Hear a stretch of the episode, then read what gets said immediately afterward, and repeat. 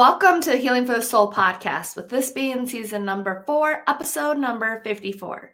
I'm your host, Robin Stoltman, and today I have my guest on the show, John Moore, who's a shamanic healer, a certified hypnotherapist like myself, who has a master's in MBA and info and security.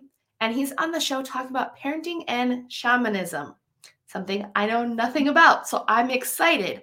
So before we get started, remember every week I feature different guests to help you become the best version of yourself through different methods you may not have heard of or thought of. So let's get started. Thank you, John, for being here. Yeah, thank you for having I me. I appreciate it. Yeah. So, what is your specialty and who do you like to work with? Because I have no clue, like I said, about shamanism. I've heard of it.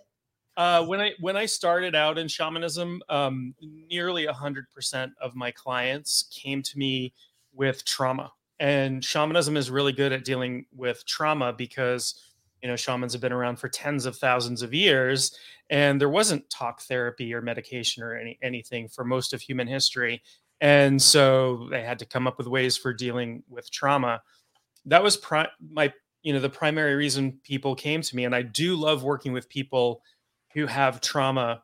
Currently because we're in the midst of the pandemic the number one reason people come to me they just describe it as this feeling of disconnection disconnection with themselves with the world you know people are ice feeling isolated and i work with them on that basis. Um, the, the, thing i really love doing is teaching and so i have you know i teach classes and i have uh, students that i mentor and that sort of thing so i mean i just like everybody i guess. I well that that's always helpful. Yeah yeah it really is well yeah and then like i mentioned a little bit um for the show too i'm like well you already got one up on me for like the business part because I'm like, it. Th- I, I swear that background may have helped, but well, may have helped me. But I'm like, you know that that background, and I'm like, I don't really know. But like the shamanism, where does that like stem in from? From like the tech background to, okay, now we're a shaman. Like it's it's a weird transition, right? yeah, like what got you interested in that? Yeah, and it, switching yeah, so my my my main teacher actually came out of a plastics background. She was a like worked in the plastics industry. So a lot of people who are very in very left-brained world, right, wind up coming into shamanism for a number of reasons. Um, normally, it happens as a result of some sort of personal crisis, right? And that's traditional mm-hmm. and indigenous cultures. It's it's also in modern shamanism so for me, I ran into a health crisis and, um, you know, was trying to get through it with, you know, medication, seeing doctors and all kinds of stuff, and also taking care of my body and doing meditation, taking care of my mind. And one day I was meditating and I heard this really loud male voice that sounded like it was outside my head say, You need to go learn shamanism. I had no idea what shamanism was. I had no idea how I was going to find somebody to teach me shamanism. I live in Maine. I don't live in Peru or, you know, Mongolia. So I used this amazing shamanic tool called Google and I looked up you know, shamanic teachers near me. And it turns out that Maine has a really um, thriving shamanic community with some really amazing teachers here. And I found my teacher and, and um, went into it from a personal healing perspective had no inkling whatsoever to ever work with another human being. And the universe had other plans for me. And it turns out this is really what I love doing. Like it, it, you know, it makes me feel alive. It makes me feel happy when I see people getting better, when I see people, you know, light bulbs going off on their head when they connect with their their purpose and their truth. That, you know, to me uh tells me that I'm in the right spot. I'm in exactly where I should be. I love that you like just described myself. like how I feel. Right, it's a common wherever you wind up. That seems to be a pretty common uh, common path. Yeah. Yeah, it is. I'm, I'm not a shaman, like I said, but I, I got everything else for, I'm not everything else, but I got a lot of other things in the background. And I'm just like, it's what lights that fire. It's like you can keep going yeah. all day long. Yeah. Yeah. You tirelessly. You can just I don't even want to stop. You know, I don't want to go to bed. I don't want to, you know, I do have to make myself, you know, brush my teeth and eat and go go to bed at regular hours. But yeah, I get it. yeah, well, especially like when you got kids, because um, that was like the biggest thing that I'm just like, okay, I, I want to be here. And then um, my mom said the other day, she's like, well, you just like having babies and then having somebody else take care of them so you can go to work. And I'm like, well, that's what most people do. They have babies and then they go to work. Me, I actually get to stay and play with my kids mm-hmm. more than most people get to because I am doing my own business. So that's one of the things that I wanted to ask too is like, how do you do all of this work? We'll, we'll talk more about your work as well, but yeah. how do you do that while having children yourself? I mean, like yours are older, uh, yeah. mine are all little. I've got, I have, uh, I have twins first of all. So having twins, um, if you if you know anybody who's had twins, or if you've had twins, um, that's like shock therapy, right? When they first come home, you don't sleep for like a year, um, like at all. I remember going through a phase of my life where I, I, went to work after not sleeping for about four days and just hallucinating at work um, from the lack of sleep. And um, so, yeah, I mean, every everything is a balance. And my children are a little bit older, so they're you know they're in school most of most of the day, and they have. Uh, one of them has a boyfriend now one of you know they're they're starting to drive they have so they have other other interests but i do like it's really really important to me to spend really good quality time with them and i i work uh, currently you know during the pandemic i started just seeing people remotely and uh, so i'm at home all the time and when my girls during the beginning of the pandemic their school went remote um, i got to have lunch with them every single day I got to make make their breakfast, have lunch with them every single day, have dinner together at the table, and I wouldn't have had that freedom necessarily if I was in some other, you know, career where they forced me into an office or something like that. So it's been um, it, it actually balances pretty well, and you know, I get into a groove, and uh, I find, you know, I find that my heart my heart leads me. My heart leads me to spend time with my kids and time with my clients and time with my students. So that's nice because it's like I'm I'm still like at the young age, like I said, all, all my kids are, and uh, yeah, it's one of those days. I'm like, I hope to God that what I'm doing now will pay off by the time they're a little yeah. older, where they can start doing more. Because um, that that's one of my things. I'm like, I'm learning from other people who have had businesses, you know, like when the kids were little and then, or like when they're older. And I'm like, I hope it gets easier. That's the only thing that I'm like, please God, let it get easier. It, it, it so if I can, just from yeah. my experience, it gets easier. It does get easier. There are different problems when they get older, but they don't need as much. Um, you know, they can. You know, my kids can make themselves mac and cheese, right? You know, they can. True, mine can't. That when they were little, I had to do everything: tie their shoes and get them dressed and bathe them and all that stuff. And well, I miss those, you know, like little kid days. They were, they were so adorable. I mean, they're beautiful girls, but they were so adorable as little kids. But I, you know, I do appreciate every stage of life that they go through and the the milestones that they've hit. And they're just growing up to be just wonderful kids. And I just I couldn't love being a parent any more than I do. Yeah, I agree that what I agree with you on that one for the parenting part. I'm like, I love it a lot. It's just that I'm at that point. Some days I'm just like, I hope this is working. I hope it's working. We're all amateurs, right? I, I describe yes. as an amateur parent. You know, I'm not, you know, it's, uh, who, you know, there's different challenges I've never dealt with every single day. And that's just how parenting works. And that's how it's worked for all of humanity. Um, and if you love your kids and you take good care of them, yeah, you're good they're gonna be they're gonna be great. They're gonna turn out fine. Oh, I got I got um four boys, and then finally God was like, "We'll give you one girl." I'm like, "Thank you, Jesus." Wow, yeah, that's a lot. That's a lot. and then I'm outnumbered with all that testosterone. I had a, a I have a friend who has uh, twin boys that are the same age as the girls, and the difference I, I, mean i don't want to stereotype too much but the difference in the amount of energy they had when they were little was crazy and i was like oh wow i'm so i'm so happy for girls oh yeah there's a big difference in the energy i mean like yeah. just like i mean like when i just think of like when my boys were the same age as my daughter which is 14 months and i think about them when they were 14 months I was they, they would constantly get themselves up on the table and not and just fall down just for fun. Like the one that's all he would do. And I'm like, this is like Give your heart, heart attack city. Right. Yeah. yes. I'm like, I swear my kids are going to end up causing a heart attack because I worry about them all the time. And then, then my girl, I'm like, you're just so cute. You didn't do anything wrong.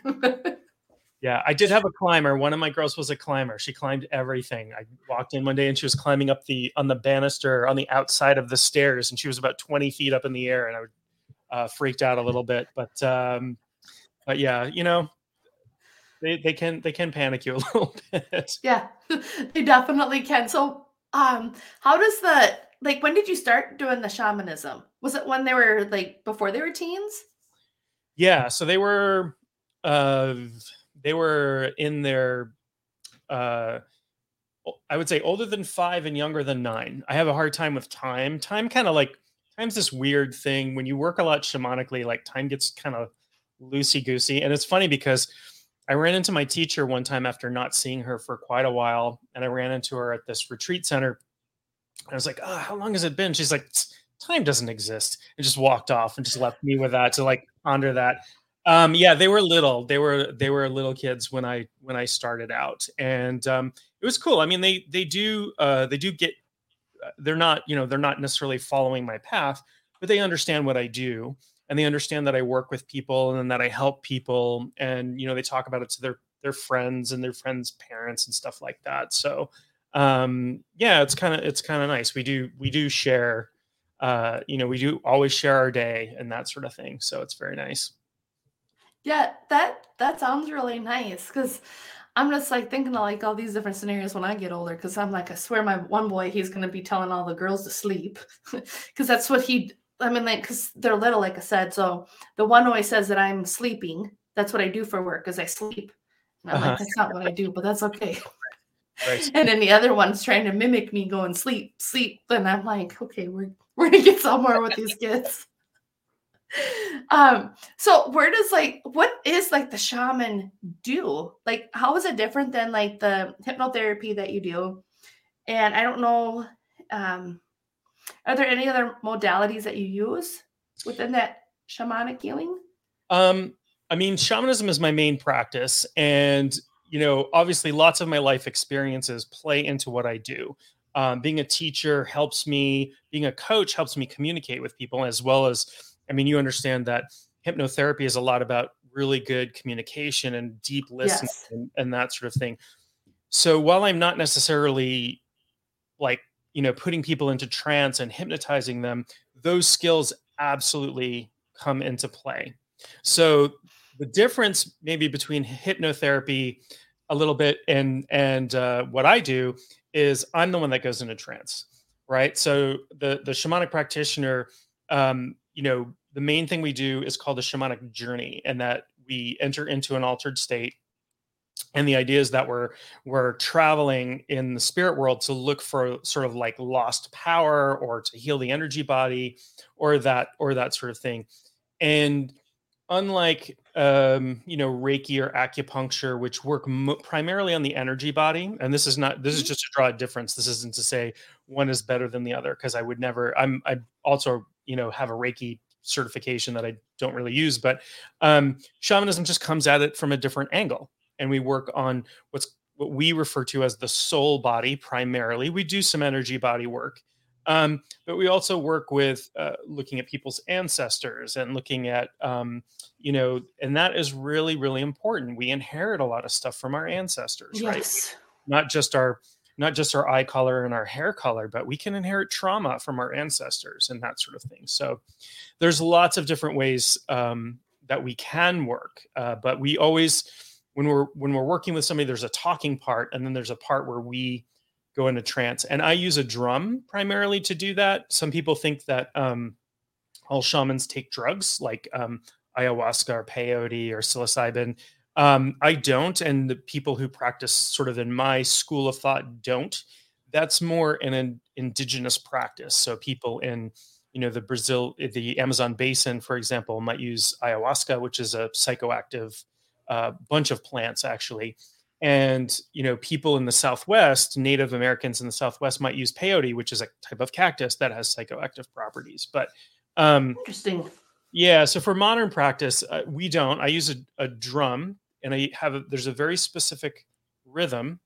And interestingly very recently they did uh, they did a, a research where they hooked up like 500 shamanic practitioners to eeg equipment and had them drum and go into trance.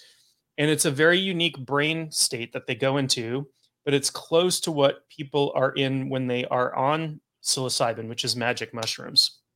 Uh, but it's different because Weird. I can stop anytime i want if you take magic mushrooms you're you've bought the ticket you're on the ride like you're not there's no stepping off you can't end it it's there's no uh as far as i know there's no antidote you're gonna have you're gonna be for however long i don't know how long psilocybin lasts in your body but um you know, I, I know ayahuasca can be like a three hour to six hour trip. And if it's a scary experience or something's going on, there's no getting out of it. Where sort of like hypnotherapy, right? If somebody is having an abreaction, you can either work with that or you can bring them out of the trance state. Yes, or the brain will do it. Or the I've brain, had that experience. yeah, the people will I've pop had that experience once.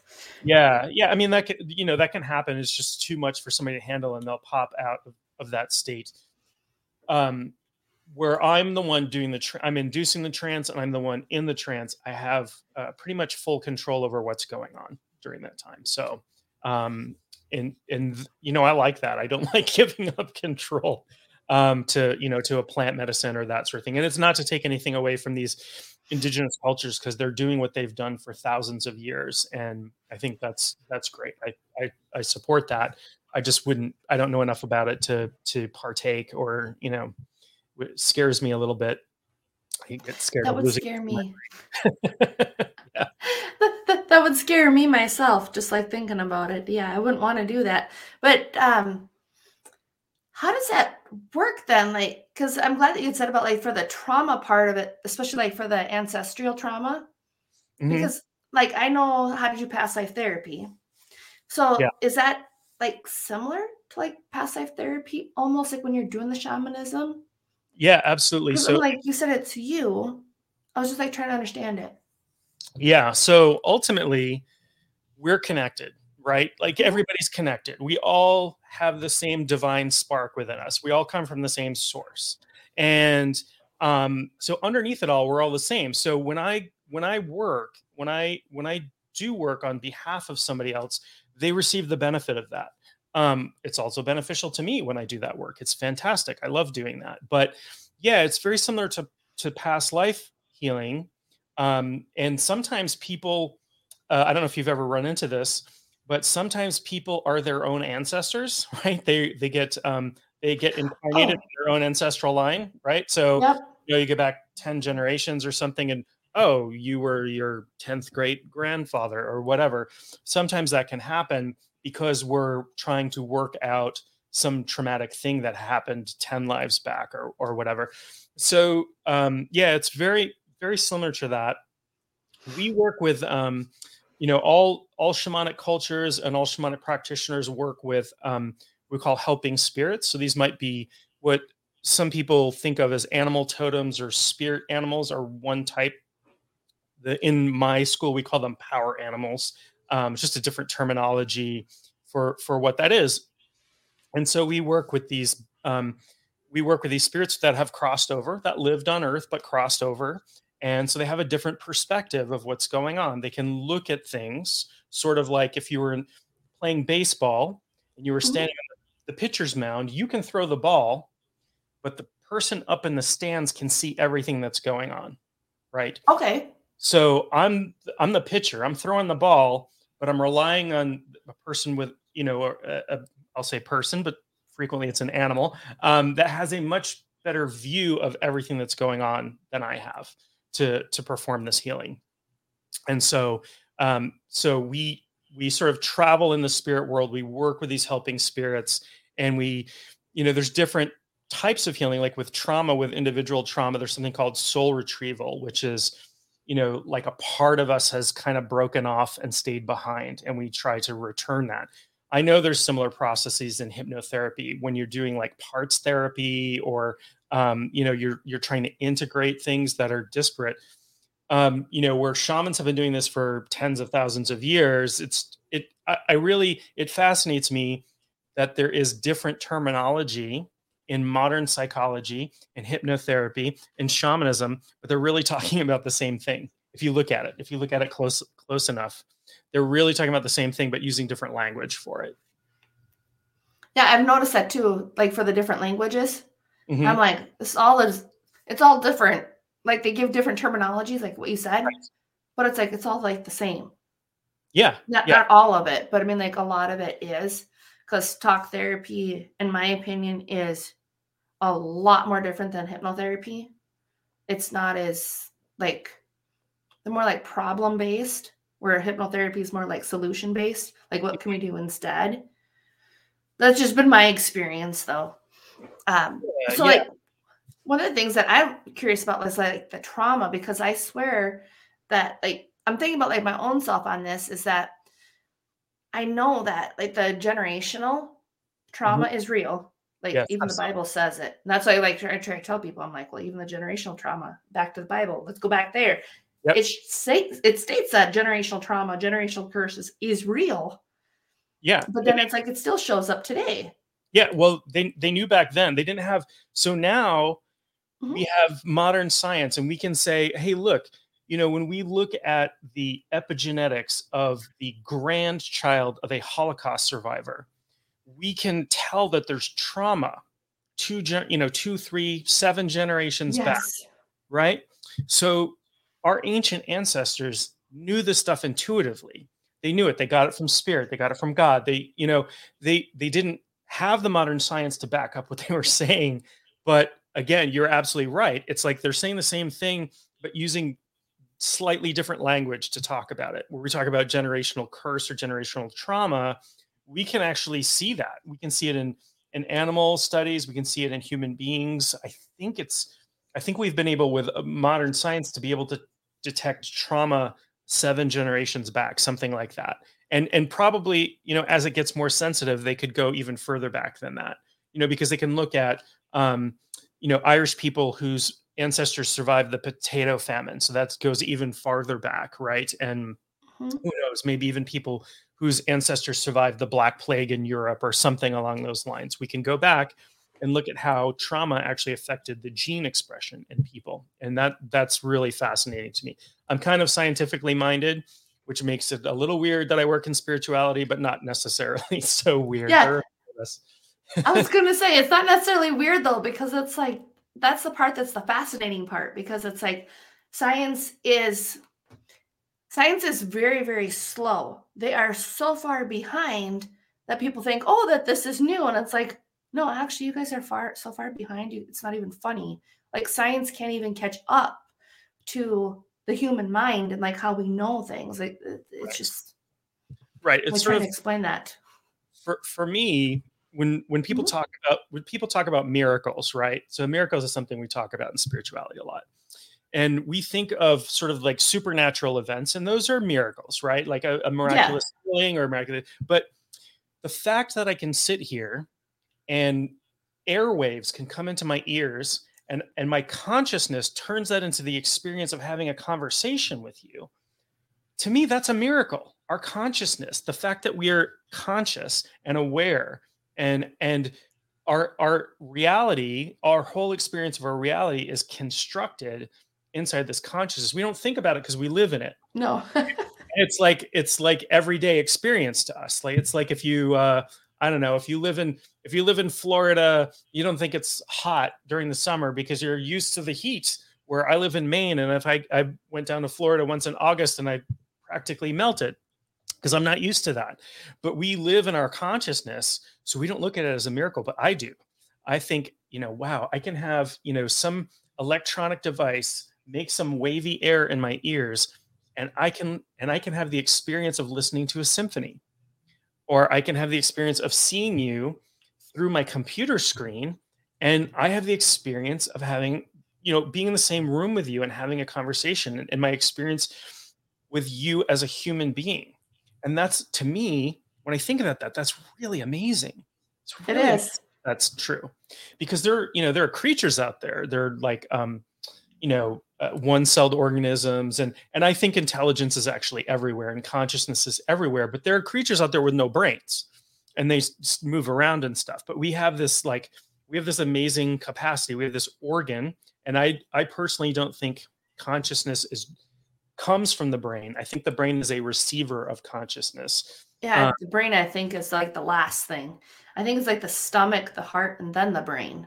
Yeah, and if you think about how do how do chemical electrical impulses going back bef- between synapses give us the subjective experience of reality? Like I I can't fathom that, and that's something that you know I don't know what if science will ever be able to figure that out. But so far, no, that is a big problem for science. Consciousness is a huge problem for science, and when we observe things, we can test this in a lab. When we observe things, it changes them. So, how do Yes. particles, how do electrons know that we're observing them? Right? Because we are co creating our reality. Um, all of our reality is subjective. And, and to me, that is the, the huge miracle that we almost always overlook. Anyway, I went down a big rabbit hole there. I apologize. Oh no, no, that's fine because this is a lot. Like I've been just like, it, it's a lot to take in for anybody, but it's also fascinating at the same time because a lot of it, like with the science, they just discovered now that, um, like something simple like our jaw muscles, that there's actually three of them. Right, right. You know? And it's like you had this data from like the 1800s, I think it was that it came from. And it's like, oh, now you guys decide in 2021, it was that now we do have three muscles in our jaw. It's like, and I've got books from 1985 that talk about how we don't need medication to heal. We don't need all of this stuff. And you need to focus on being happy and mindfulness and meditation and all this. And I'm like, that's from 1985 but in 21 in 2021 in 2020 in 2022 it's like all of a sudden like it came back and it's like i'm trying to like understand like the reasoning of like where did people lose this You Yeah. know? I don't know. It it seems to it seems to be somewhat cyclical. And I Mhm. remember in the early '90s, I went to a lecture at uh, that was at the Dana Farber Cancer Center in Boston, a big you know big famous cancer center. And there was a guy named um, Dr. Yang who uh, I don't know what he was a doctor of. I don't think he was. I don't know if he's a medical doctor or not, but he's a, a Chinese kung fu guy, and he was doing qigong, which is like tai chi, and he was doing that with cancer patients to alleviate symptoms of chemo and that sort of thing and they were finding these fantastic results from that and nowadays when i go into my doctor's office and i, I go to a doctor once in a while I, not that often but um, had a concussion not that long ago that i had to get those checked are out not fun no, not fun at all. Don't I don't recommend that. Um, had to get a neurological exam for make sure my brain wasn't leaking out my ear.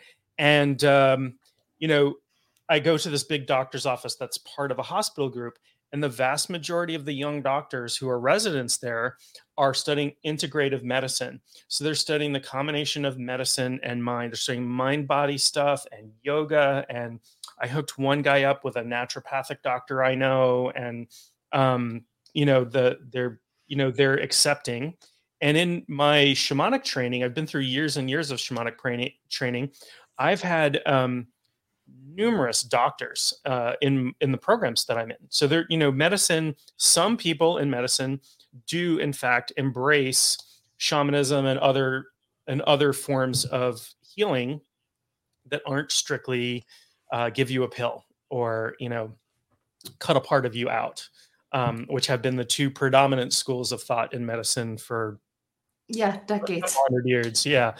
Yeah for a very long time. So um, you know we're not that we're not that far past the point of when they were using leeches and bleeding True. people.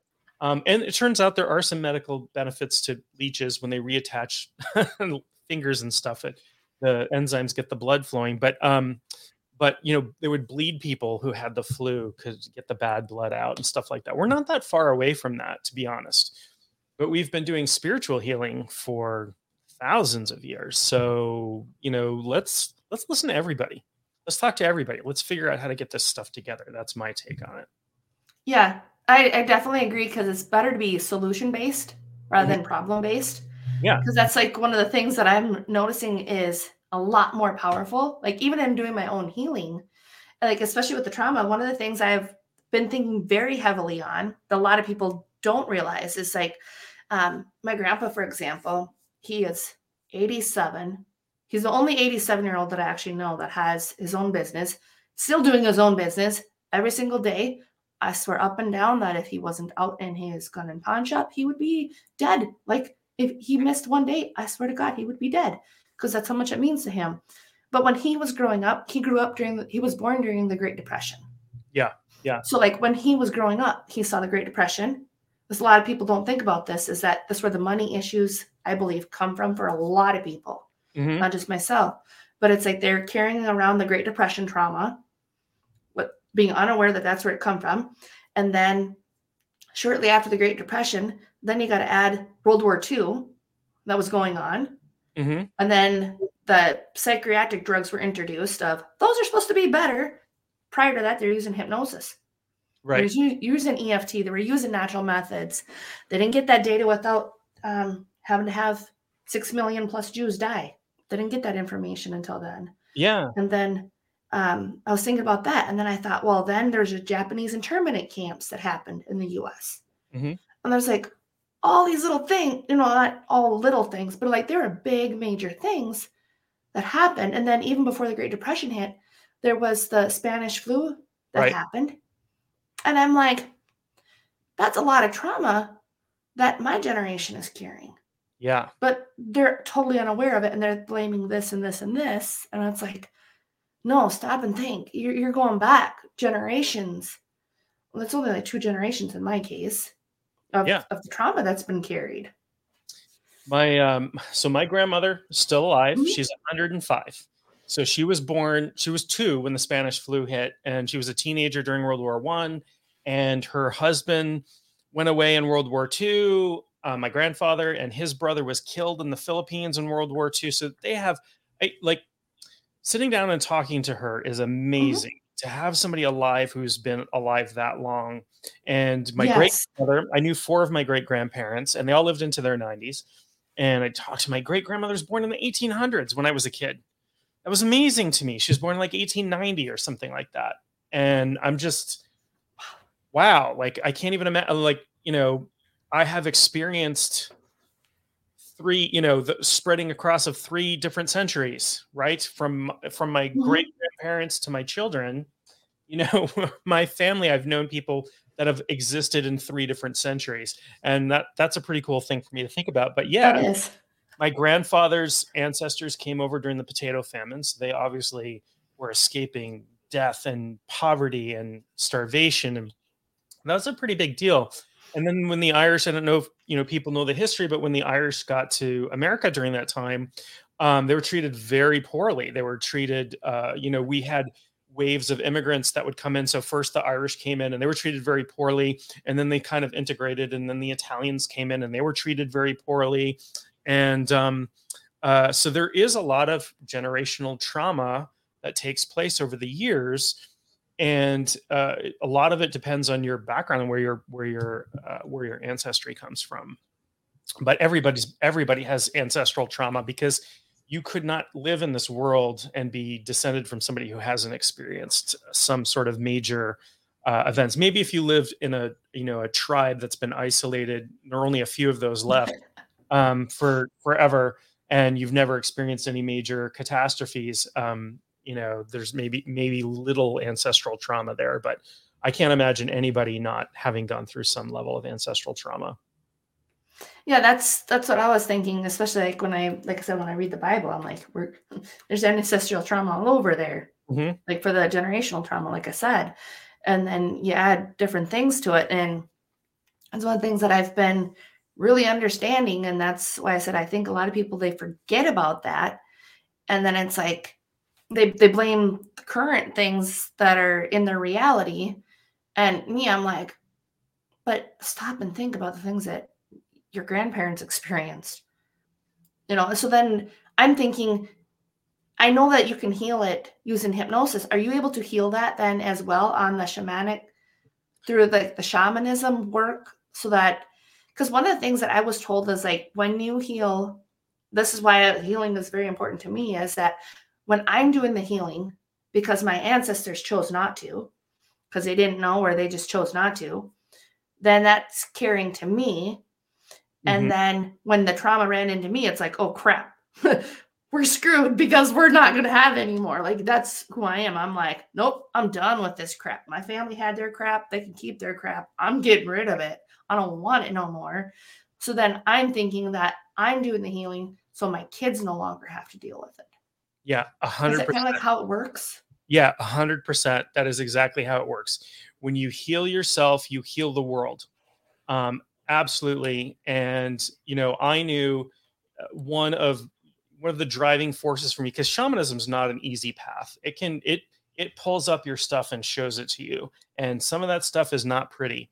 Um, and I almost didn't make it. I almost didn't make it through my first day of my apprenticeship. I almost quit after that. Um, but I didn't, and I was lucky I stuck through it. And one of the driving forces for me to continue on this path was I need to stop the trauma and not pass this to my children. I need to yes. heal myself because I am putting two human beings into this world and I want them to be beacons of light and not, you know, not pass this dark. The other way we look at it, because time kind of breaks down in the spirit world. Time, talk about physics, time is intimately linked to matter. Um, you know, and that's Einstein stuff, right? And so mm-hmm. when we get into the spirit world, there's no matter anymore. It's just spiritual reality.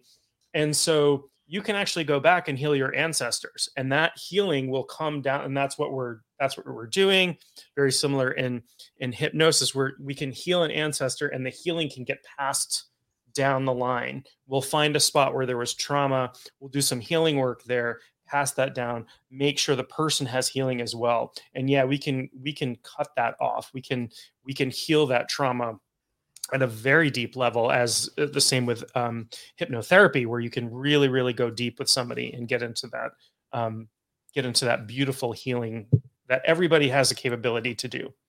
And i don't like to look at it that i'm doing the healing so i'm working with i'm working with my helpers my my teachers and my helping spirits and i'm creating spiritual conditions under which a person heals right it's sort of like if i break mm-hmm. my arm and I go to the doctor and they put a cast on my arm, it's not the cast that's healing my arm. The cast is creating the conditions for my bone to be able to heal itself, which is exactly what happens. So I'm creating spiritual conditions for which somebody can heal themselves. I'm always about empowering people, yes. my clients. You have the power to heal. I'm going to help you. I'm going to set up conditions for you. I'm going to give you the biggest advantage I possibly can so that mm-hmm. you you can do this healing that you are fully capable of and I, I believe that wholeheartedly and that i love that i love that about this this work that's the beautiful part that's why i'm like that's what lights me up that's why i was trying to explain to somebody earlier like what hypnosis is for me is like when people come in it's like i see them as already healed like i see the end result with them already but it's like some of them come in miserable and mm-hmm. then like even by like the third session they're like they feel so much better and so, like, for me, it's like trying to explain to people, I'm like, it's like having a new baby every time, like on my end, because that's how much joy it brings. Right. And that's like the only thing that I have compared that I can compare to that I've experienced that much joy in my life.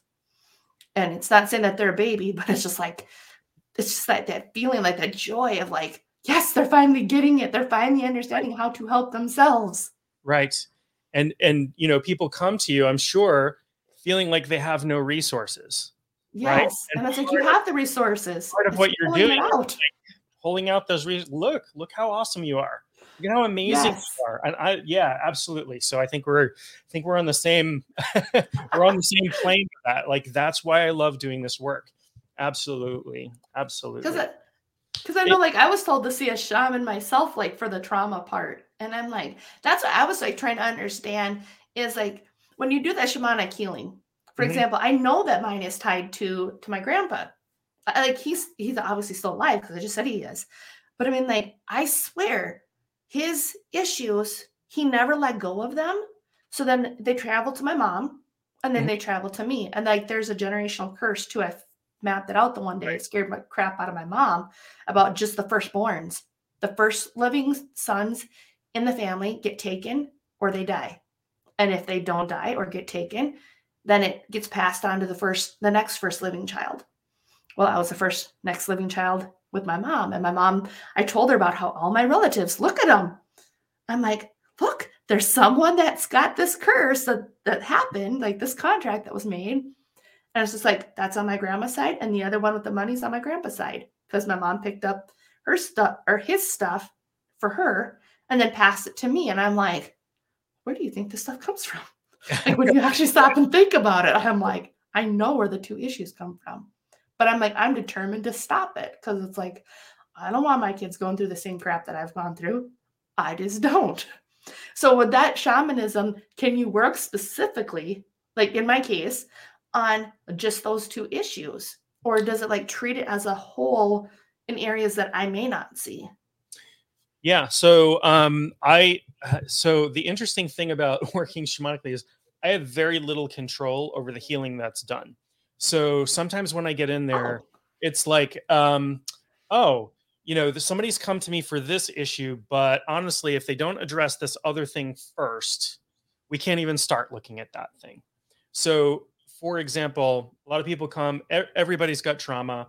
Um, so Mhm. I think everybody could stand to have shamanic soul retrieval. It's a beautiful thing. It makes people feel really good, and it reintegrates you. And I've seen some dramatic. Ch- I've had people come to me and say, "I feel dead inside, and I can't feel any emotion."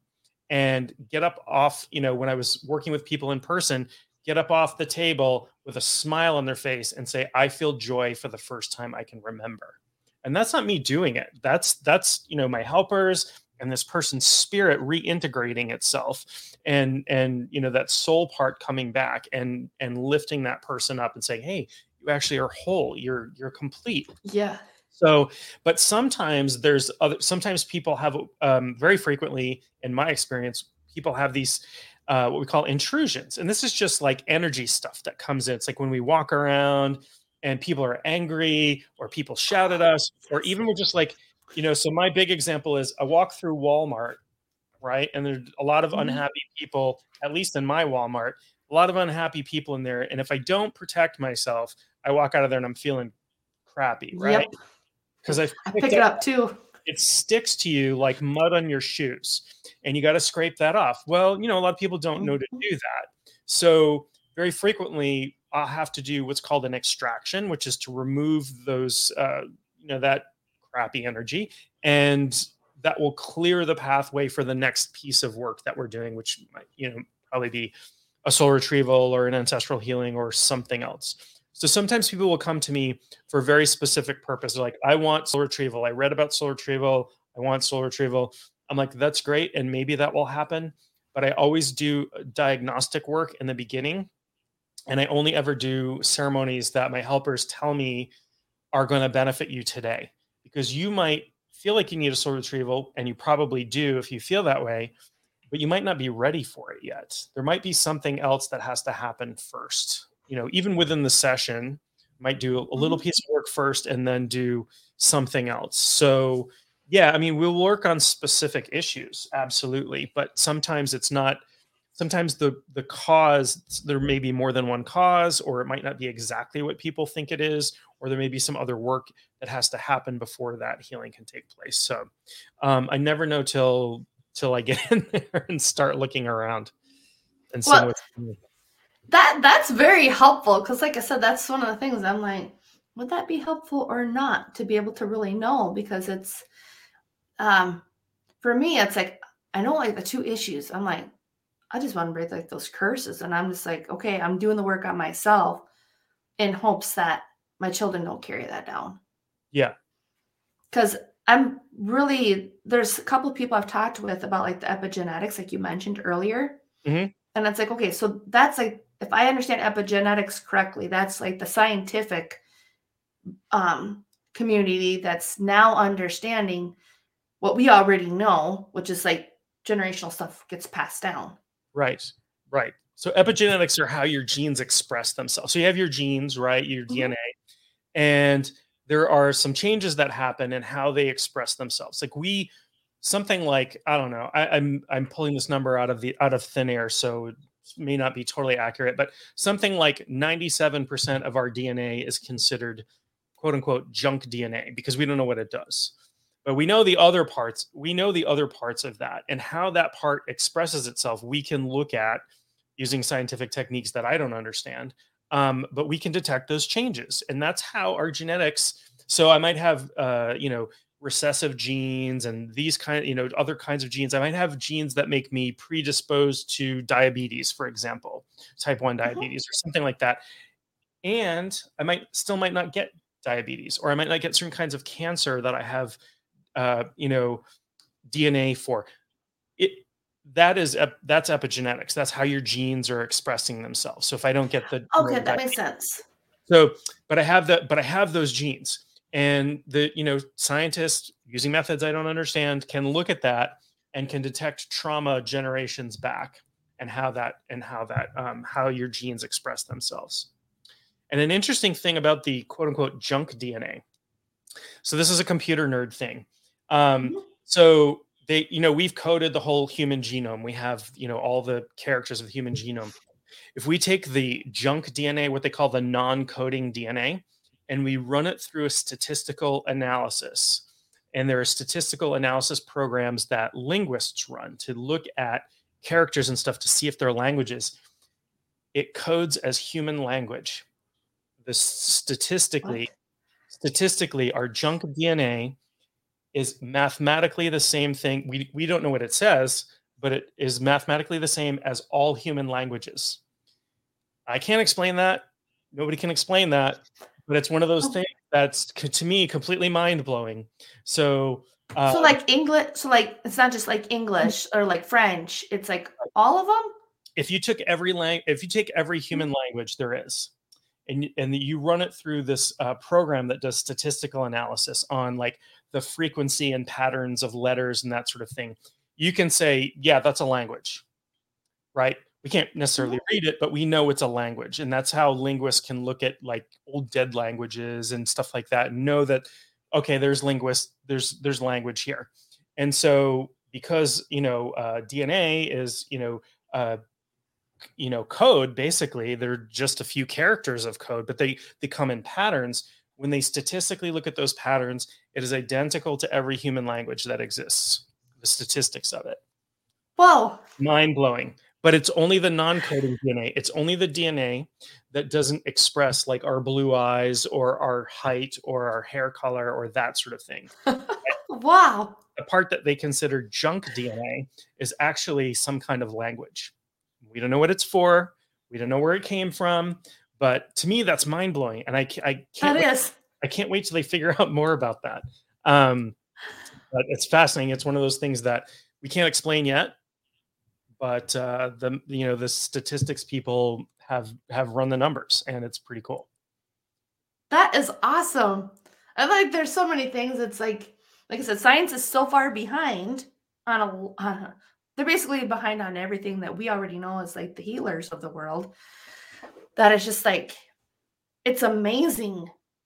Like now that like you even said that, I'm like, huh. It's like the junk DNA still has use Right. I mean, I think the term junk DNA is, you know, there. It, it's not it, correct, but not yeah. correct. But they non-coding DNA is probably better. But you know, they, somebody's like, oh, this DNA isn't doing anything, so we'll call it junk DNA. Well, we don't know what it's doing yet. We haven't figured that out yet. Um, that doesn't mean it isn't doing something or doesn't have a purpose or doesn't have a reason. And they can now, um, because they can create DNA in the lab, they can actually store information on DNA. They can actually like like on your computer hard drive, they can mm-hmm. actually code DNA to store information um, in tiny little, you know, obviously DNA is tiny because it's, uh, you know, you know, one giant molecule, but uh, tiny little packets, they can store information on there. And somebody did, I think somebody put maybe the Bible or some other really long book um, in DNA and that, you know, coded it in DNA. So it's pretty interesting that we can do stuff like that. That's awesome. That reminds me like the um think it was like towards the the end of February 2022 here that um, there was the very first time when they were able that scientists were able to catch um because the person unfortunately died during a test that they had had.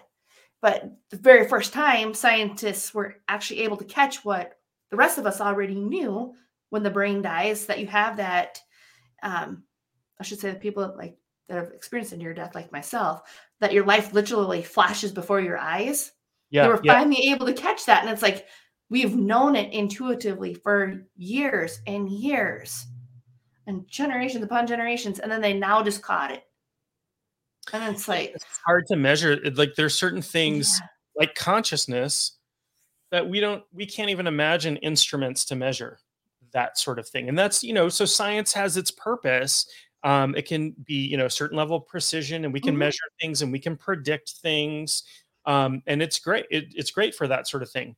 Um, but there are some things that are too outside of that. They're that are really not binary as much as science likes things to be binary. Either this is this or it's that. Well that's not always the case right? There's always no. some some gray area in there you know some that's what you know chaos theory is about where they're trying to figure out how you know track hurricanes and figure out where they're going. And if you've ever you know we've all watched hurricane charts and have mm-hmm. you know they they're like oh it could be here it could be over here right? And they get more and more accurate all the time but they'll never be 100% accurate because there's too much chaos right? Yeah. it's not it's not binary the way that we we like things to be binary in science well that's what that's why i was excited when i heard about like something that like said that we already knew about that when people die the, the brain and like literally like your whole life flashes before your eyes. Yeah like yeah. it, and then they were trying to figure out that there actually is a science there is actually proof now from this one person that our experiences in our life are 100% recorded but the ones that are the most memorable are the ones that come up. Right, right.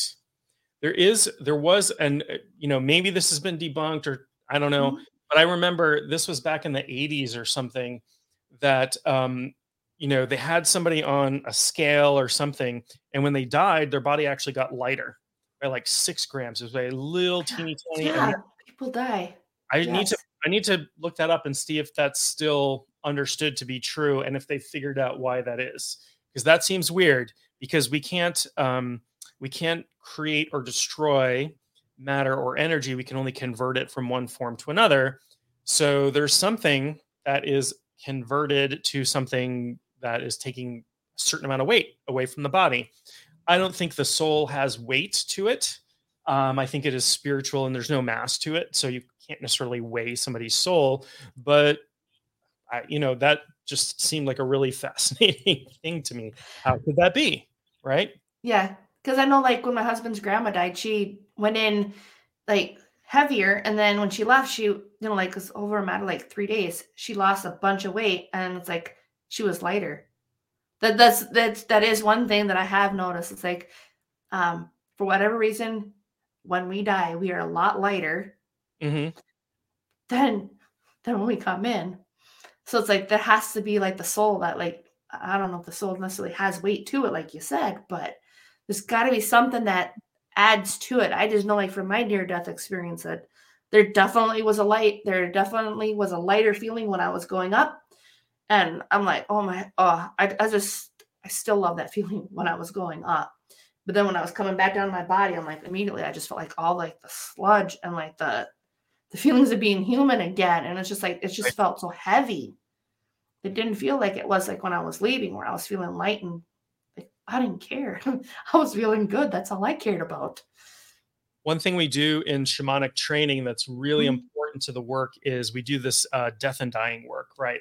Um, because Mhm. part of part of what we do is, um, you know, we help people who are crossing over. We help them to have an easier transition. Interesting.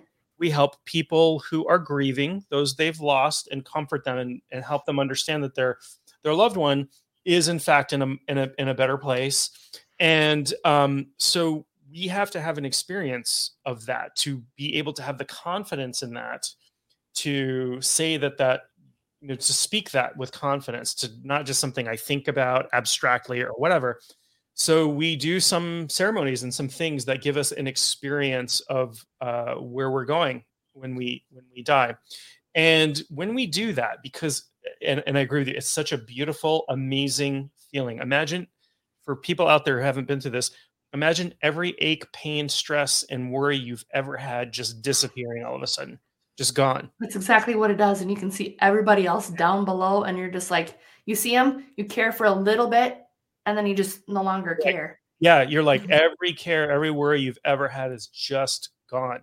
So we have when we do that work, we have to sign a contract, literally sign a contract that will come back because it's so seductive and beautiful. I don't know anybody who's ever died tr- actually died trying this, but it is a really um, is some of the most po- one of the most powerful experiences I've ever had, and leading people through that experience has been incredibly powerful as well because I you know have students that that uh, you know that's part of the work but in order to have that experience in order to tell you know go to somebody who's grieving who's lost a loved one to say with confidence you know that they they really are in a better place and i know that because i've experienced that.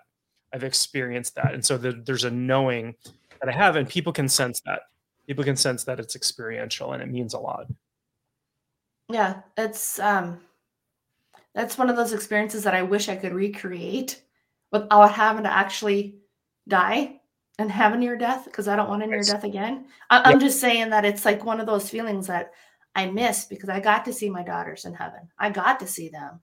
Yeah. And I don't remember the whole experience other than I remember what they look like. And my one son looks a lot like his sisters mm-hmm. that I miscarried. And it's just like, I just, it's being able to, to feel that again, but without having to have the I don't want to die because my kids obviously need me, but I'm just saying. Right. You've got stuff. You know, like if that makes any sense. no, absolutely. You've got stuff to do here. You've got kids to take care of. You've got stuff that you're supposed to go through, like ending your ancestral trauma. You know, when people yes, that's the main one. When people say, you know, what's my purpose? Why are we here? Well, there's lots of reasons why you're here, right? Like one of them is let's cut the crap from you know from the past let's stop that from coming forward and let's make the world better right? Let's work on that yes. um but yeah if people need purpose beyond that i do work with people a lot on on finding purpose finding the how are you gonna everybody everybody has a light. Everybody has the same light. We're all we're all emanating from the same source how do you shine that? How do you let that out right? And for some people it's creating yes. beautiful art or beautiful music. For some people it's healing people with hypnotherapy or shamanism. For for others who knows right? It's cooking the most amazing meal for people. And it doesn't matter whatever that is. Like if you if you love it if you know it's your purpose if it's the way for you to shine your light you are making the world better by shining that and not being not passing your trauma on to other people. yes. And you know, like I don't I don't know if you cook. I cook. I, I love to cook, mm-hmm. and it's one of my love languages to cook for other people. And you can taste the when somebody is cooking with love. And my girlfriend cooks cooks for me. We we cook for each other a lot. And there's a lot of love there. And you can when somebody's cooking with love, it tastes better. Right? Yeah, it does. Eat it. There's a big difference there energetically. That's why I gained weight. That's I told my husband. No, like I'm serious. Like I was 208 pounds when I met him. And I'm just like, the way he cooks, I'm like, there was a difference. Yeah. in like how he cooks. That's and the drawback. Like,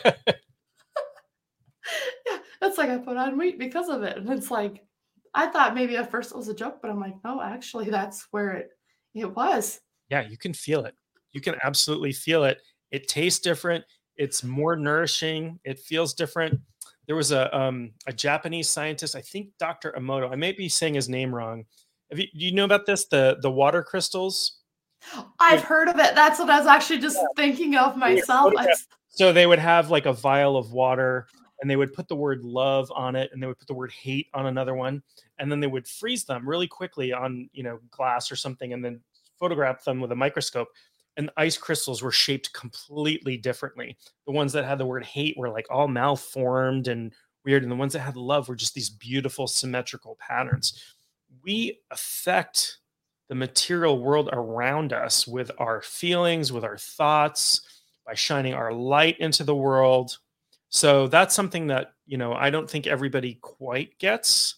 but what we put out into the world is affecting everything around us, everything and everyone around us. So when you have the mission to stop that trauma in your life, you're actually, you know, doing that for your kids, but that that effect carries on into your environment, and people can feel that. You know, when you That's wa- what I've noticed. A lot of people have told me that too. They're like, they can tell. th- th- That's the weird thing. It's like I don't even have to tell anybody that I'm not in this for the money. They already can feel that. Yeah.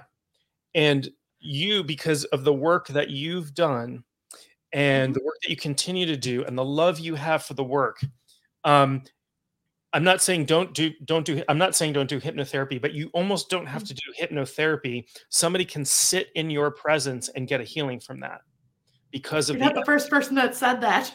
yeah, but that's but that's because of the energy that you're exuding. Because somebody is in that healing environment that you have around you that's infused also in the physical environment that you're sitting in. So people come into your space, they sit down, they're going to feel, "Oh, I feel I don't even know what's going on. We haven't even started yet." Things are happening, right? I bet that happens all the time. Yes, Yeah. all the time. But to me, it never makes sense. That's like um, one of the things I've been struggling a lot with is like, this is part that makes no sense to me. Is like, I want to leave like the hypnosis behind. And it's not like leaving it behind, but it's like it's a part of like a stepping stone. But it's like I'm feeling so drawn to Reiki after I took Reiki. Uh-huh. Right. I'm so drawn to it to become the teacher and all that. But it's like it makes no concept to me. Like how any how I can just heal people just being in the room with them. It makes but you can because you you are you are energy right we're all this this yeah. is matter but this if you look if you had a powerful enough microscope this is 99% empty space it's all just energy floating around and our consciousness affects it it can it affect everything and uh, you know if you've done reiki you know that one of the things they'll do and, and you know and people you know people say grace and pray over their food but people It tastes different too. yeah, and people people who do Reiki will put their hands over their food and give it a little energy before they eat it. You are trans you are transmuting the matter of that to a degree and making it better for you, making it a healing, you know, energetically healing for you. And I I do believe that the matter matter changes. I've seen research out there where people, you know, people who are really strong energy healers could change the molecular composition of things from across the room.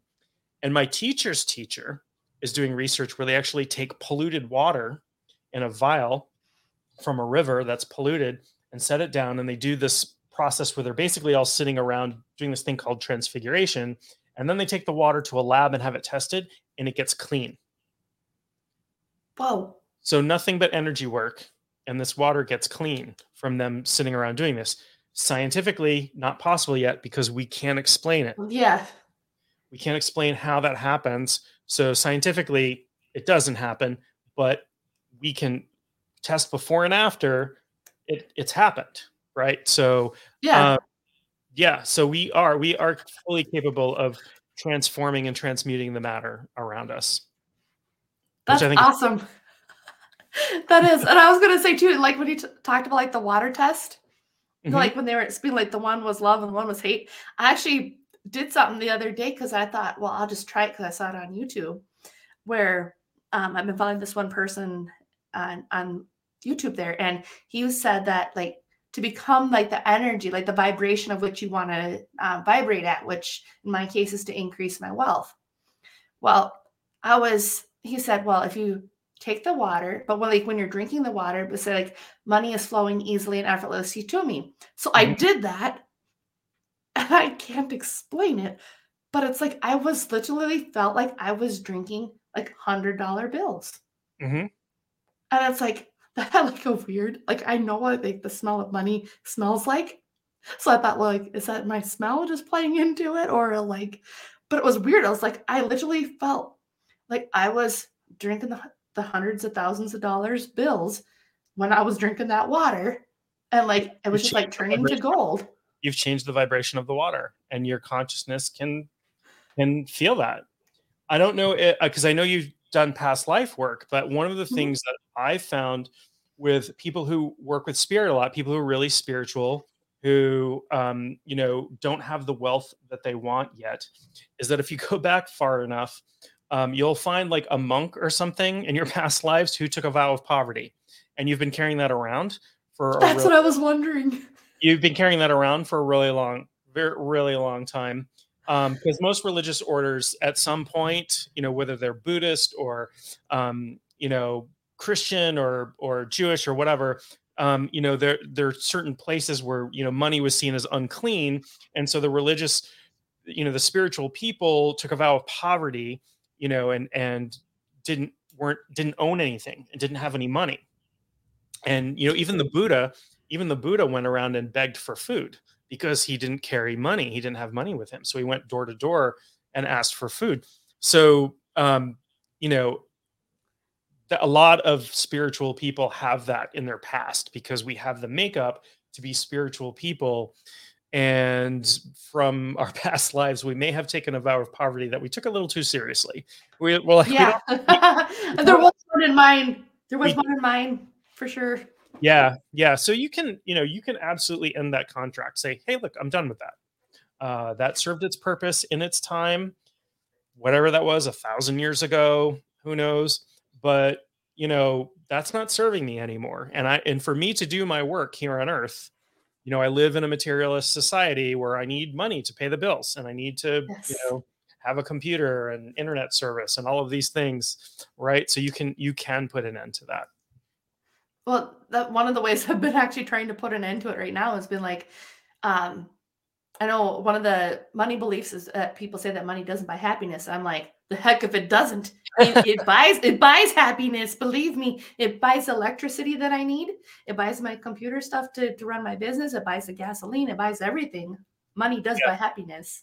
I, I think i mean there's there's a point to that that gets taken too far right? There are a yes. lot of really unhappy wealthy people there are a lot of really you know miserable miserable people who are very wealthy but if you don't have enough to survive on, it's hard to be happy. You have to have your material needs met at least, right? Yes. You, you, you know, it's that Maslow's hierarchy. You need shelter and food before you can think about anything else. And you can't really be spiritually fulfilled if your electricity is shut off in the middle of winter or you don't have food to eat. So you have to have those needs taken care of. And the way to do that in today's society is money And you know, yep. for better or for worse, you know, for the past 2000 years or so or longer, we've been using money to do that. So, you know, that's the world we live in. Um, you know, I don't know too many people who I, I have met people before who like have lived on an island with no running water or electricity in Maine. Don't understand how that happens. Um, in in this t- day and age, or you yes. talking like the oh. yes, yeah, a, a couple who are shamanic practitioners built a cabin on an island and lived very rustically. I don't. I think one of them has passed away, and I don't know the the other one, but uh, may, she might still live on the still live on the island. I could but never do that. Very cold in the winter here. Very cold in the winter. um, so yeah, chop chop wood and carry water is basically you know what you got to do all day. But then I think of my grandmother who was born in 1916, and you know we're basically living under the same circumstances. True. I, will take my comfort and convenience. Yeah, I'll take a heated a heated house rather than living in the wilderness um, at this point. This has been so. This has been extremely fascinating. Like this entire topic, I've just really like enjoyed it a ton. Yeah, so, it's been a conversation. So, what's the best way for people to get in contact with you if they want to be able to have that shamanic healing? Yeah, so they can go to my website, which is maineshaman.com. It's Maine the state, M A I N E S H A M A N.com. Um, I've got everything. I've got, uh, you know, uh, Instagram and Facebook and and a YouTube channel. I even have an app which is free. Um, so if people really want to learn about shamanism, they can download. They can find the link on my website, download an app, and it's got all of my videos, all of my blog posts, all you know articles I've written. It's got uh, drum tracks. If you know how to do a shamanic journey, you can play my my drumming tracks on your phone and stuff. So put a lot of work into that. I'm very excited about it, and it's completely free. There's no like, there's nothing being sold on it whatsoever. Because um, I just wanted people, I just wanted to you know get it out there and get as much good information about shamanism as I could out there. That's awesome. So go to my website, check out my app. You can read my blog. I've got a podcast. I've got it, I've got if if it's out there, I've probably done it at some point. That's how I feel some days. well, I'm, I'm a big nerd, so I you know I like uh, I like technology stuff and I like playing with technology stuff. So that's kind of where I'm at. I'm not the technology one. nope, I'm like I'm just starting to understand like the intuition part of like why I'm so drawn to it, and I'm just like I can't explain it. I can't understand. I understand it, but I don't. I can't explain why. It's just like this need mm-hmm. of I need to do this. Right, right. That's your intuition. Yep. Well, I've appreciated this so much, and I'm sure our listeners and our viewers have as well. Thank you, John, for being here. Really appreciate it. Like I said, and this this has been an amazing conversation. I've really enjoyed it, and I hope all of the people who are tuning in, either through audio or through video, have enjoyed it as well. Yeah, thank you so much for having me on. I realize we talked about eighty-five thousand different things, but um, I don't know. I really enjoyed it. I Hard really not to. talking about eighty-five thousand different things. Well, have a great day, everyone, and make it a great day. All right. Thank you so much.